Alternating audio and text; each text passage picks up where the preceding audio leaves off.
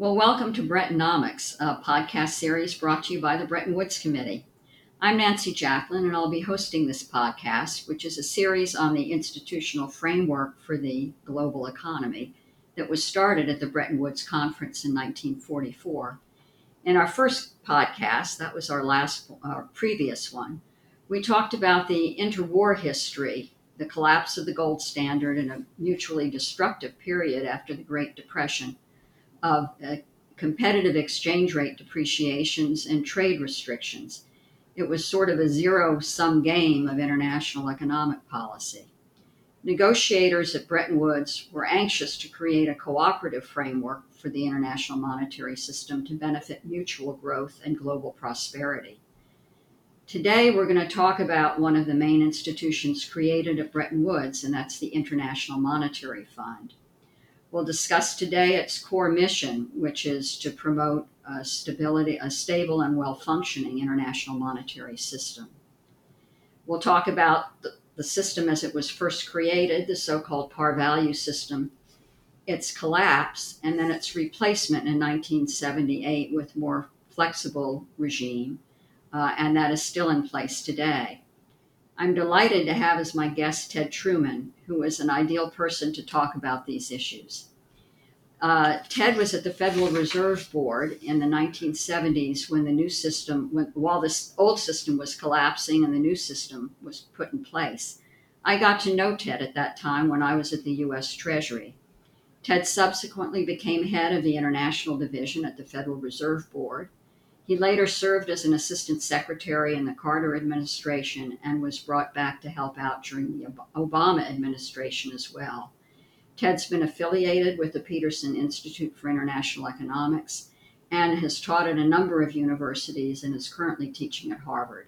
He's also written extensively in the area of international monetary affairs and related issues. So, welcome, Ted. I'm delighted to have you here.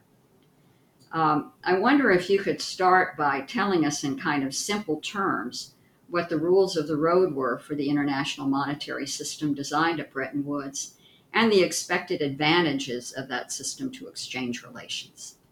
First, let me say it's a great pleasure to be collaborating with you again, Nancy.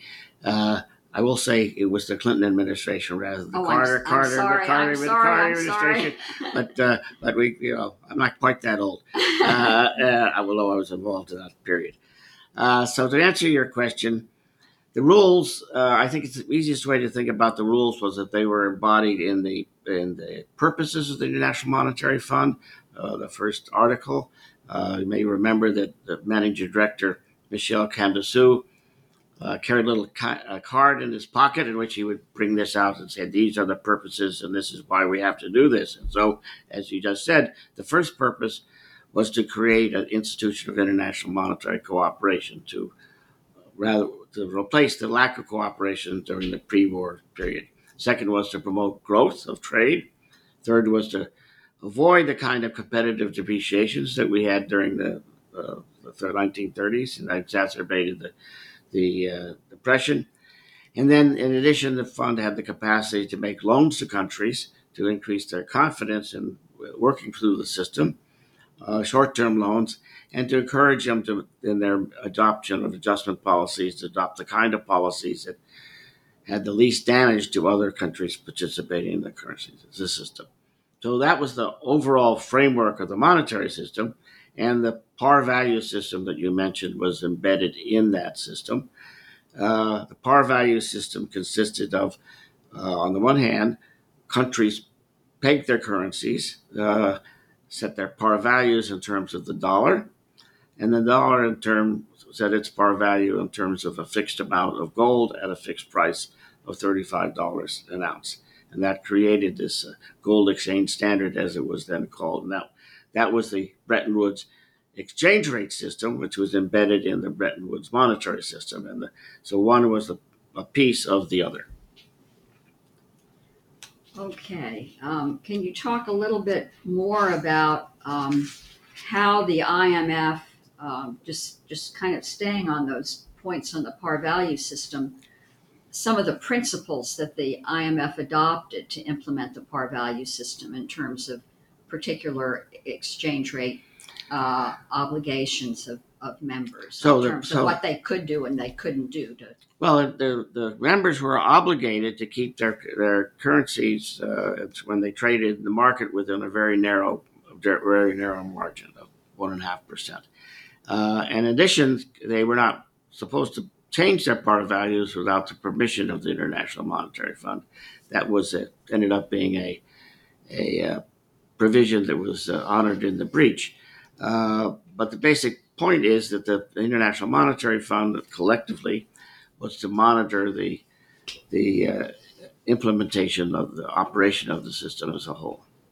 and the the um, uh, there were specific obligations that you couldn't manipulate your currency, Right. right? Uh, and that you really couldn't couldn't engage in kind of the competitive depreciation. So competitive depreciation is one of the is the one of as I mentioned earlier Yeah, one of the core purposes of the fund. So to protect to prevent countries from falling, uh, prevent countries from com- competitively depreciating and unilaterally depreciating. So the point was that if you have a cooperative institution, the institution as a whole would mo- monitor, in some sense, the, uh, the collective membership and the staff, uh, the, the leadership and staff of the fund would monitor how countries behaved uh, and whether they meet met their obligations.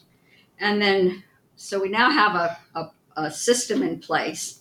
Um, what turned out to be its vulnerabilities uh, of the system over time? So there were several vulnerabilities. A sort of core vulnerability, which is a little obscure thinking about it from this point in time, is that there was a uh, the global economy was growing and grew very rapidly after World War II, uh, and there was an increased uh, demand for international reserves. Uh, the international principal international reserve was gold, uh, but the demand for gold from both the public sector and the private sector was less than the supply of gold, new of gold, which was coming from dug, dug up from underground, uh, and that and the and in the private sector, the price of gold was also pegged at thirty five dollars an ounce. Uh, so, uh, so what we found was that the countries, importantly the United States, that had most of the gold in the post-war period, initial post-war period, uh, had to supply the gold to the private uh, private sector and some, to some extent to other countries. Uh, and there was this, uh, and the gold stack was coming down. U.S. gold stock was coming down, uh, and there was a risk that it, to get to the point at which there would be a run on on that gold stock, and you would have a collapse of the system. So that was the first and most important uh, core problem of the system. Uh, and on the other hand, you had a situ- situation in which the United States uh, was had a large uh, private capital outflow to other countries that normally would be counter counter uh, balanced by a increase in its trade or current account deficit. Excuse me, trade or current account surplus. That didn't happen. Uh, so other countries, to defend their par values, had to buy up the dollars, and the do- oh, those official dollar holdings again became a big claim, potential claim against the against the uh, U.S. gold stock, uh, and that was again created this risk of a run on the gold stock. And then the system as a whole was, in, in as it operated uh, in practice, maybe not the way it was intended, was uh, rather rigid. Uh, and uh, it worked in an asymmetrical way in the sense that countries that had current account deficits, they would run out of reserves and they would be forced to devalue. Countries that had current account sur- surpluses, running surpluses, uh, didn't have the same pressures. So it was very asymmetrical. If you were in debt, you had to devalue. If you were in surplus, you didn't have to appreciate your currency. Uh, and uh, and increasingly, the United States was in the former category. Uh, but we couldn't do very much about it because the system was pegged to gold. If we just raised the price of gold, raised our peg in terms of gold, since all other countries were pegged to the dollar, they would all they would all move with us, and we wouldn't achieve anything, any change in the exchange rate. So then uh, the system was in place for a while. What was done to, to try to hold it together and, and uh, negotiate some fixes? And, And how was it done? Through what institutions and political groupings was, So this was there basic, an effort to excuse me, this hold it together? this basic problem was recognized quite early. Uh, actually, was associated with a famous economist by name of Bob Triffin.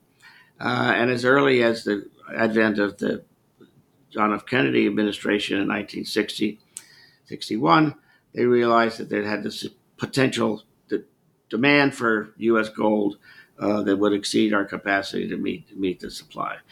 And so increasingly, there were a number of official and private groups that would meet to try to figure out what to do about it. The private groups tended to, to stress thinking about a more flexible exchange rate system. The public group, groups uh, tended to focus on trying to make fixes to the system, existing system.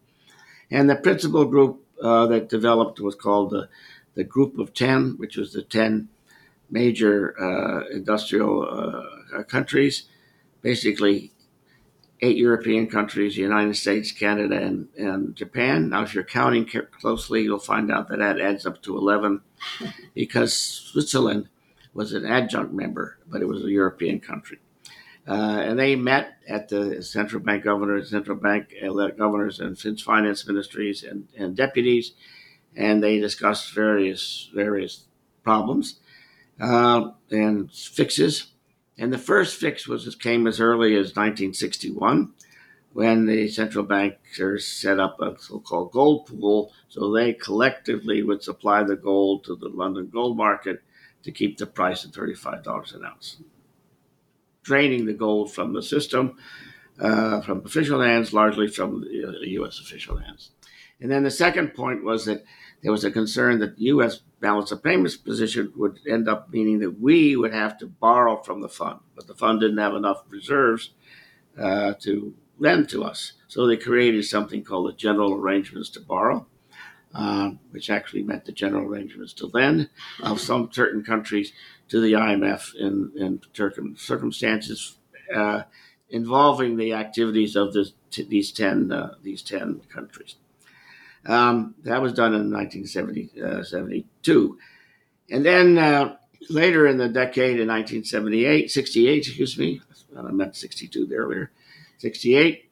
Um, we they created a there was pressure on the gold market, and uh, they created what was called a two-tier gold market. So they separated the official gold market from the private gold market, and the officials were only supposed to trade gold at thirty-five dollars an ounce, and the private market could trade gold at somewhat higher price. Uh, so have this two-tier gold market uh, that got uh, was instituted in 1968. And, then in, uh, and during this period, they were discussing various ways to augment the reserves of the system. And they ultimately came up with what was called the special drawing right, a rather arcane invention.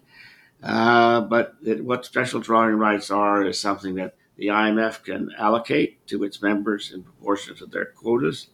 And that allows the members to use these to augment, they essentially augment their reserves, and they can use these to, as they use their other reserves to meet balance of payments problems.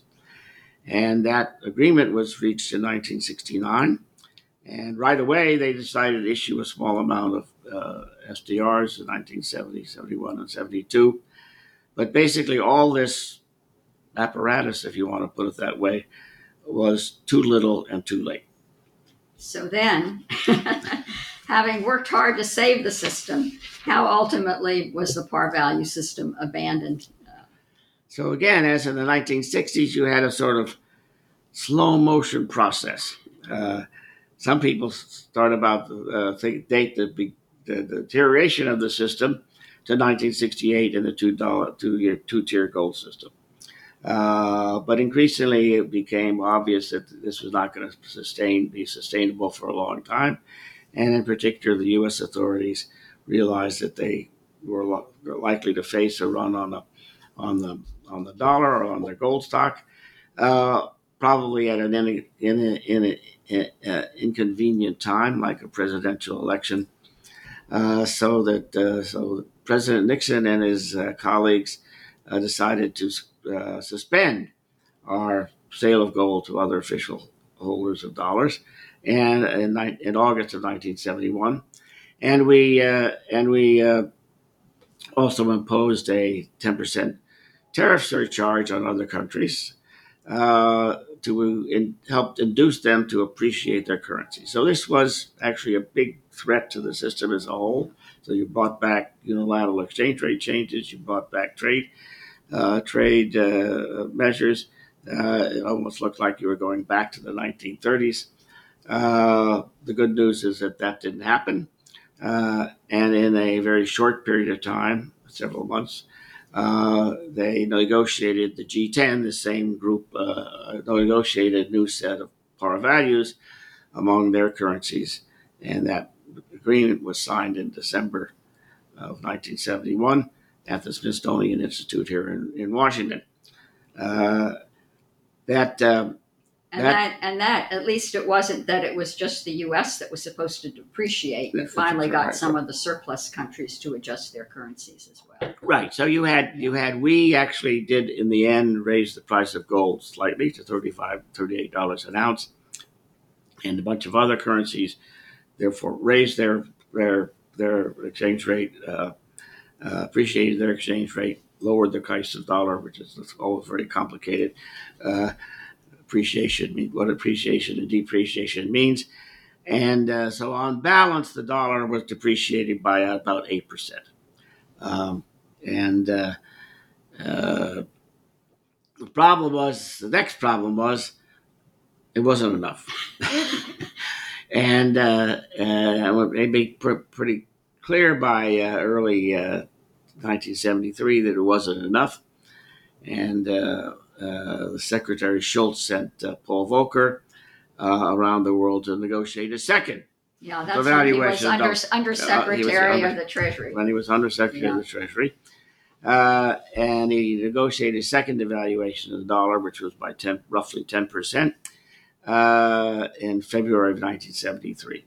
And that second evaluation, in some sense, was even less effective than the first one because it just didn't hold. Uh, the, the par the, the exchange rates just uh, par values didn't hold, um, and by early March, the other major countries closed down their markets. Uh, they were taking in too many dollars, uh, and they closed down their markets. And they had a sequence of meetings in Paris, uh, and essentially, as uh, Paul Volcker used the phrase, the uh, officials capitulated to the market uh, by saying, "Well, we're going to have to let our currencies float against float against each other." That was not completely acceptable to all other countries. Um, in particular, we had established, I say we because I was, as you said, somewhat involved uh, on the edges at this time, we had we had established something called the Committee of Twenty. So, what is the Committee of Twenty? Well, first of all, there are twenty members. and, as and opposed 20, to, uh, opposed to, to 50, 50, right? As opposed, opposed to, 10, the G10, right? 10, and each and each member represented was a representative of its uh, constituency in the International Monetary Fund, where there were twenty seats on the executive board of the International Monetary Fund and so now you had a global system. So the new the new the reformed international monetary system was supposed to be negotiated on a more universal basis than was done in the previous decade and the, the G10 called the shots. Uh, and uh, in particular, the developing countries didn't like this move to flexible exchange rates by the major currencies. So they actually adopted a formula that was supposed to prevail in the reform system, which was called "We will have stable but adjustable, stable but adjustable par values, with provision for floating in particular situations." The particular situation was the situation at that time, uh, and uh, uh, uh and uh, however, the reform of the entire system was never fully agreed. Uh, and the Committee of 20, the C20, wound up its, uh, its, op- its, operations in the, the, summer of 1974. Uh, and there we were. But floating was still illegal.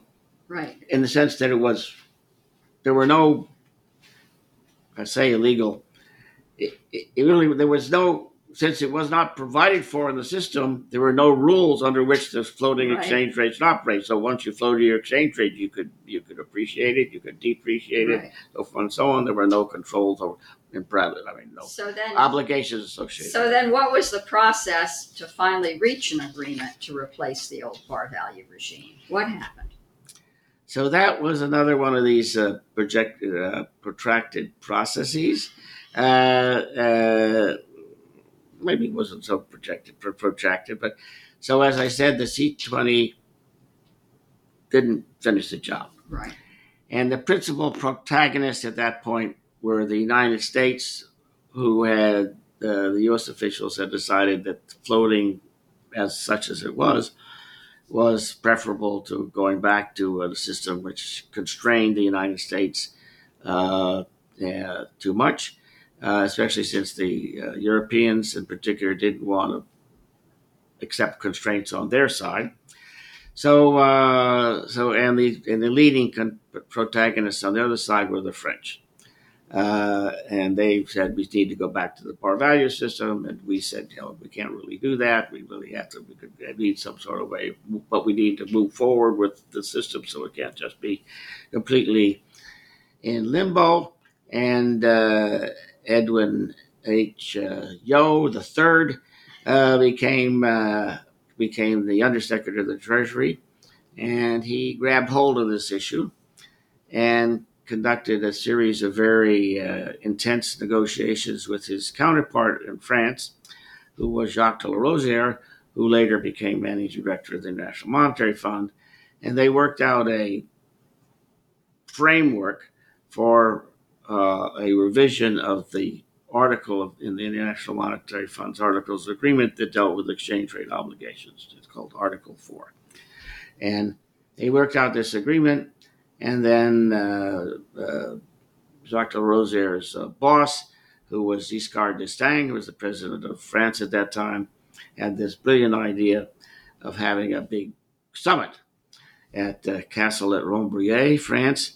Uh, and his counterpart, the German counterpart, was uh, was uh, Helmut Schmidt. They both had previously been finance ministers, so they had engaged in this process during all. So they liked the It idea. was part of their DNA part of, part of their DNA to uh, meet frequently and settle these things and get involved in the economic issues and so forth and so on. So they held the first international uh, economic summit of six countries.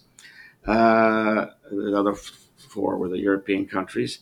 Uh, uh, excuse me, three European countries and Japan uh, at Ram- Rambouillet, and they agreed to the basis basis of this agreement uh, that had been reached, text that had been uh, agreed between Yeo and, uh, and de Rosier, uh, which was then passed to the International Monetary Fund, and it worked it in, out into a real text.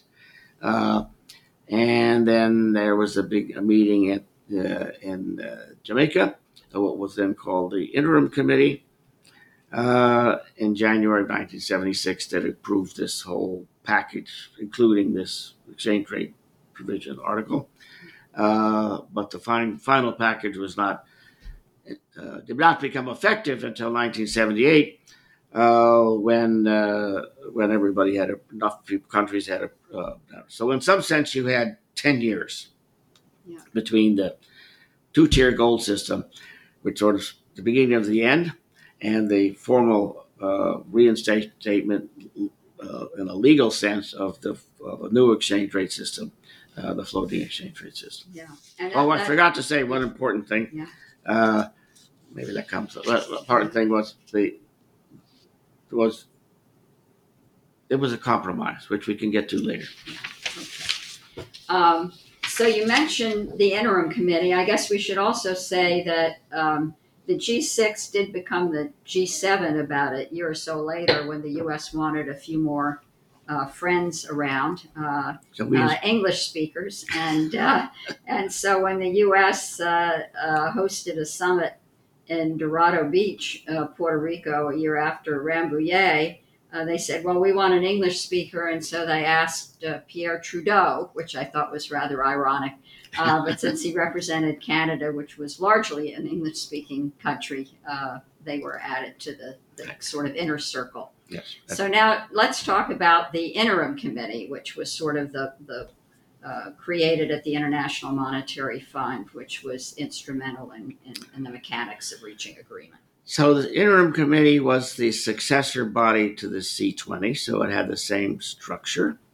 Uh, one uh, representative from each of the constitu- IMF uh, executive board constituencies, which was 20 at that time. Uh, and then why was it called the interim committee? Well, because the revised Articles Agreement called for something called the council, which was going to be a formal body of at the ministerial level uh, that would exist between the executive board of the fund and the governing board of the fund, which is all the governors, so the members of the fund. Um, and it was interim for an extended period of time. In fact, the council has never has never been created. So about 20 years ago, uh, they decided to change its name to something more meaningful, slightly more meaningful. So now it's called the Internet, uh, Internet International Monetary and Financial Committee, IMFC. In principle, it is only advisory. Uh, this has to do with bureaucratic politics. In, in principle, it's only advisory, but in fact, big issues go to the interim committee and they say yes or no, or they st- rubber stamp, or they finally agree to a final agreement on a particular issue to allow the fund or some other areas to go forward with a particular initiative and proposal. Yeah, I mean, essentially, just to sort of back up a little on uh, on the organization of the IMF's work, you have a you have a permanent staff, you have a managing director and several deputy managing directors that oversee the day to day work of the institution. And the managing director chairs the executive board. The executive directors represent uh, the members of the fund, and at least at the U.S., it's sort of the equivalent of an assistant secretary level position uh, the U.S. executive director at the fund. And then um, there are the governors, which are the finance ministers typically, and, and generally the alternate governor is the uh, head of the central bank of the countries concerned. And, and that's a group that represents, um, it's not limited to 20, it's each and every country has their governor. So the annual meetings of governors are really kind of a series of speeches and, and voting on on uh, kind of pro forma things and um, and and so what they wanted was sort of, as you said, a policy guidance operational group that would kind of give direction to the to the fund and to the the executive board on what they should do. So we had the interim committee, and then we now have the IMF IMFC. So now tell us about the new rules of the road that were created in the in the system that was adopted in 1978. So before we do that, we ought Yeah. to tell the audience that you were the U.S. Executive Director at the International Monetary Fund, which is one of the reasons why you know so much about it. and, And it is- and, and why I really enjoy doing this podcast series. So the new rules uh, basically had two parts. The new Article 4 uh, had two parts one dealing with the exchange rate system and one dealing with other aspects. And the, the exchange rate system uh, had the nice phrase in it, I always thought. We will the, the commitment to create a stable system of exchange rates, not necessarily stable exchange rates, but a stable system of exchange rate.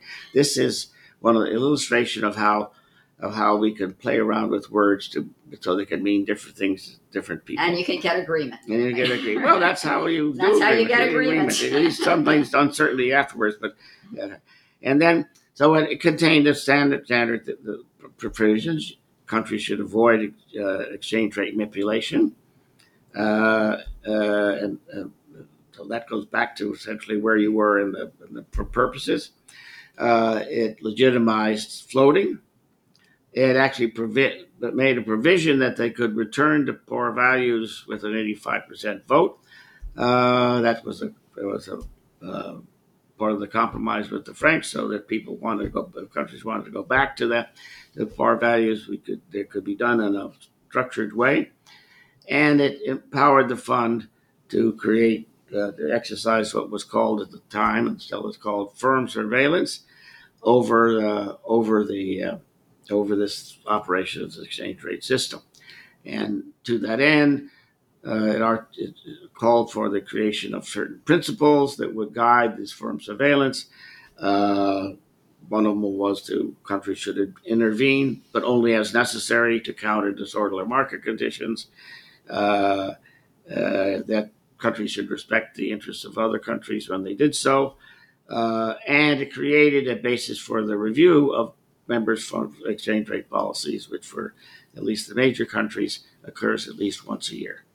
Um, that's part part one, which is the exchange rate part, and then it had a was also linked to economic policies, uh, and their countries committed to, on the one hand, orderly growth, on the other hand, reasonable price stability, uh, and that provided the basis for also assignment use as well of countries' policies uh, in the context of the workings of the international monetary and financial system.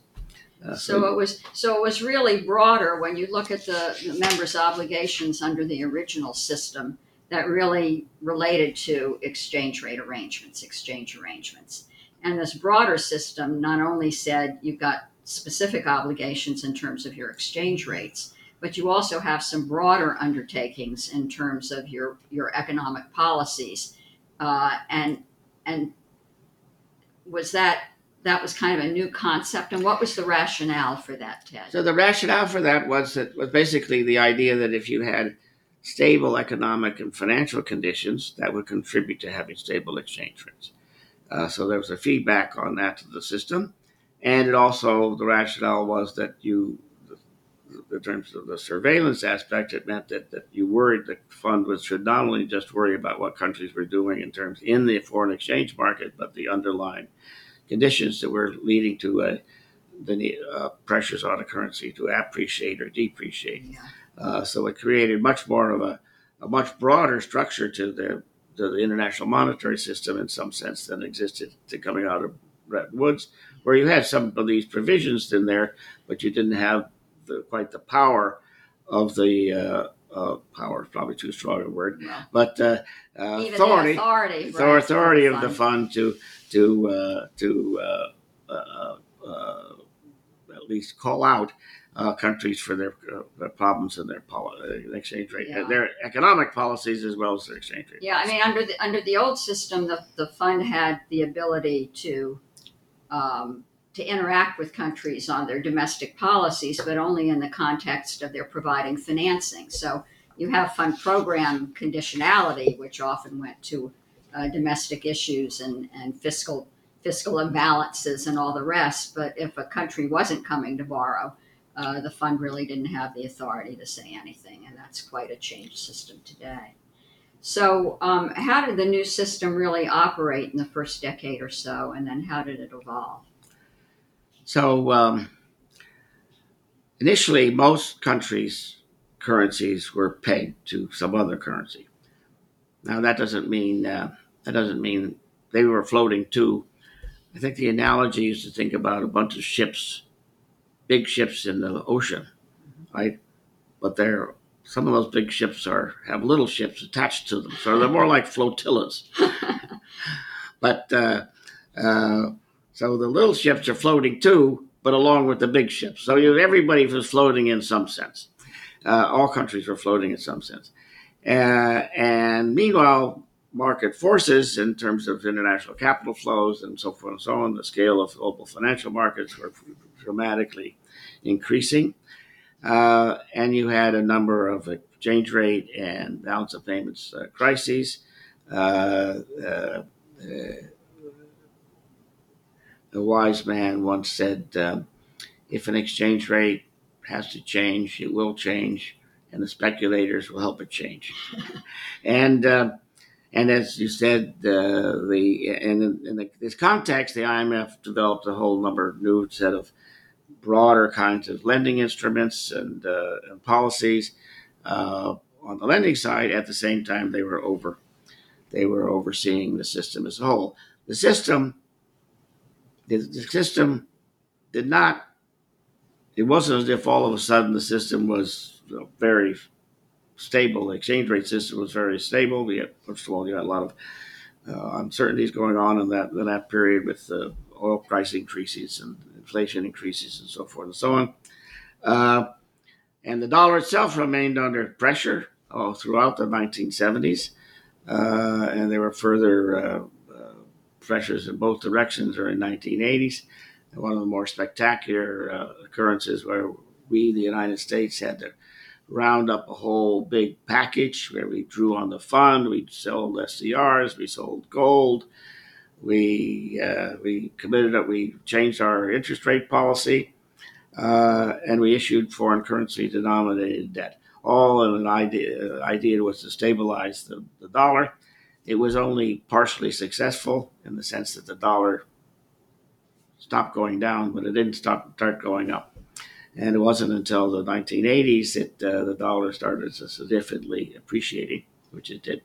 Uh, so that uh, these things kept kept going on, and uh, and they you know there were the, the, among the major currencies there were a lot of movements throughout the period, almost into into the mid 1990s, uh, and uh, when at, at that point the major currencies became the, head, the issuers that made currencies became somewhat more relaxed, I guess one way you would say, uh, and uh, and uh, and what we have today is there, you know, maybe thirty or so countries who are actually free floaters, meaning they only very occasionally move, uh, intervene in the exchange markets. One of the more complexities, interesting complexities, was the euro came into existence, but it too became part of the system, so the number of currencies shrunk because it's shrinking every year as they add new, new countries to the eurozone, and uh, and there were fewer hard pegs and more countries managed their exchange rate. Not sometimes it was heavily more heavily managed than, than others. Sometimes they used rules. So the system as a whole became much more uh, flexible. Partly that countries learned, authorities learned uh, that the notion of defending your exchange rate until you've run out of reserves or something like that it was a recipe for disaster because then you had a crisis and the crisis was complicated.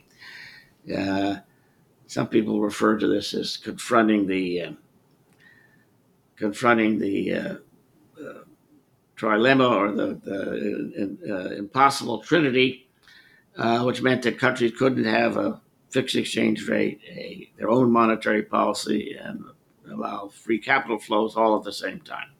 You could only have two of those three. Uh, so you could have uh, fixed exchange rates and free capital flows, uh, but you couldn't run That's your could, could, couldn't run your own monetary. That's what we saw in the gold standard. You right. couldn't have to run your own monetary policy, uh, and and all this led to a number of uh, countries having, crises. More sophisticated uh, of this would be say you could everybody faces this three objectives and they choose some combination of those objectives uh, so they're inside a triangle rather than the, on one side of a Right, triangle. right. It's And- usually international economic policy is more often a gray area than black and white. Right, precisely. Okay. Um, well, this this was this is really a great walkthrough on how the system, our current system, was created and and how it it is generally operated. And I thank you, Ted, for this wonderful, um, what I thought was clear and interesting explanation. Um, some of my own memories uh, that you stirred up from this period included the, the 1970s when when I was involved in a couple of the um, balance of payments crises of other countries, of Mexico in 76 and the United Kingdom, that had a real mess in 76, and both of them needed big IMF programs.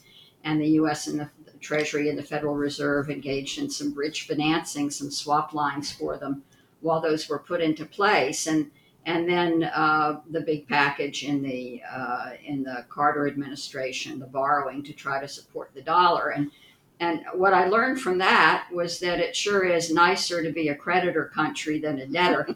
it's certainly less frightening, and and it, and it's just sort of served me well in life that I've learned it's better to be a creditor than a debtor, and so you want to try to live that way.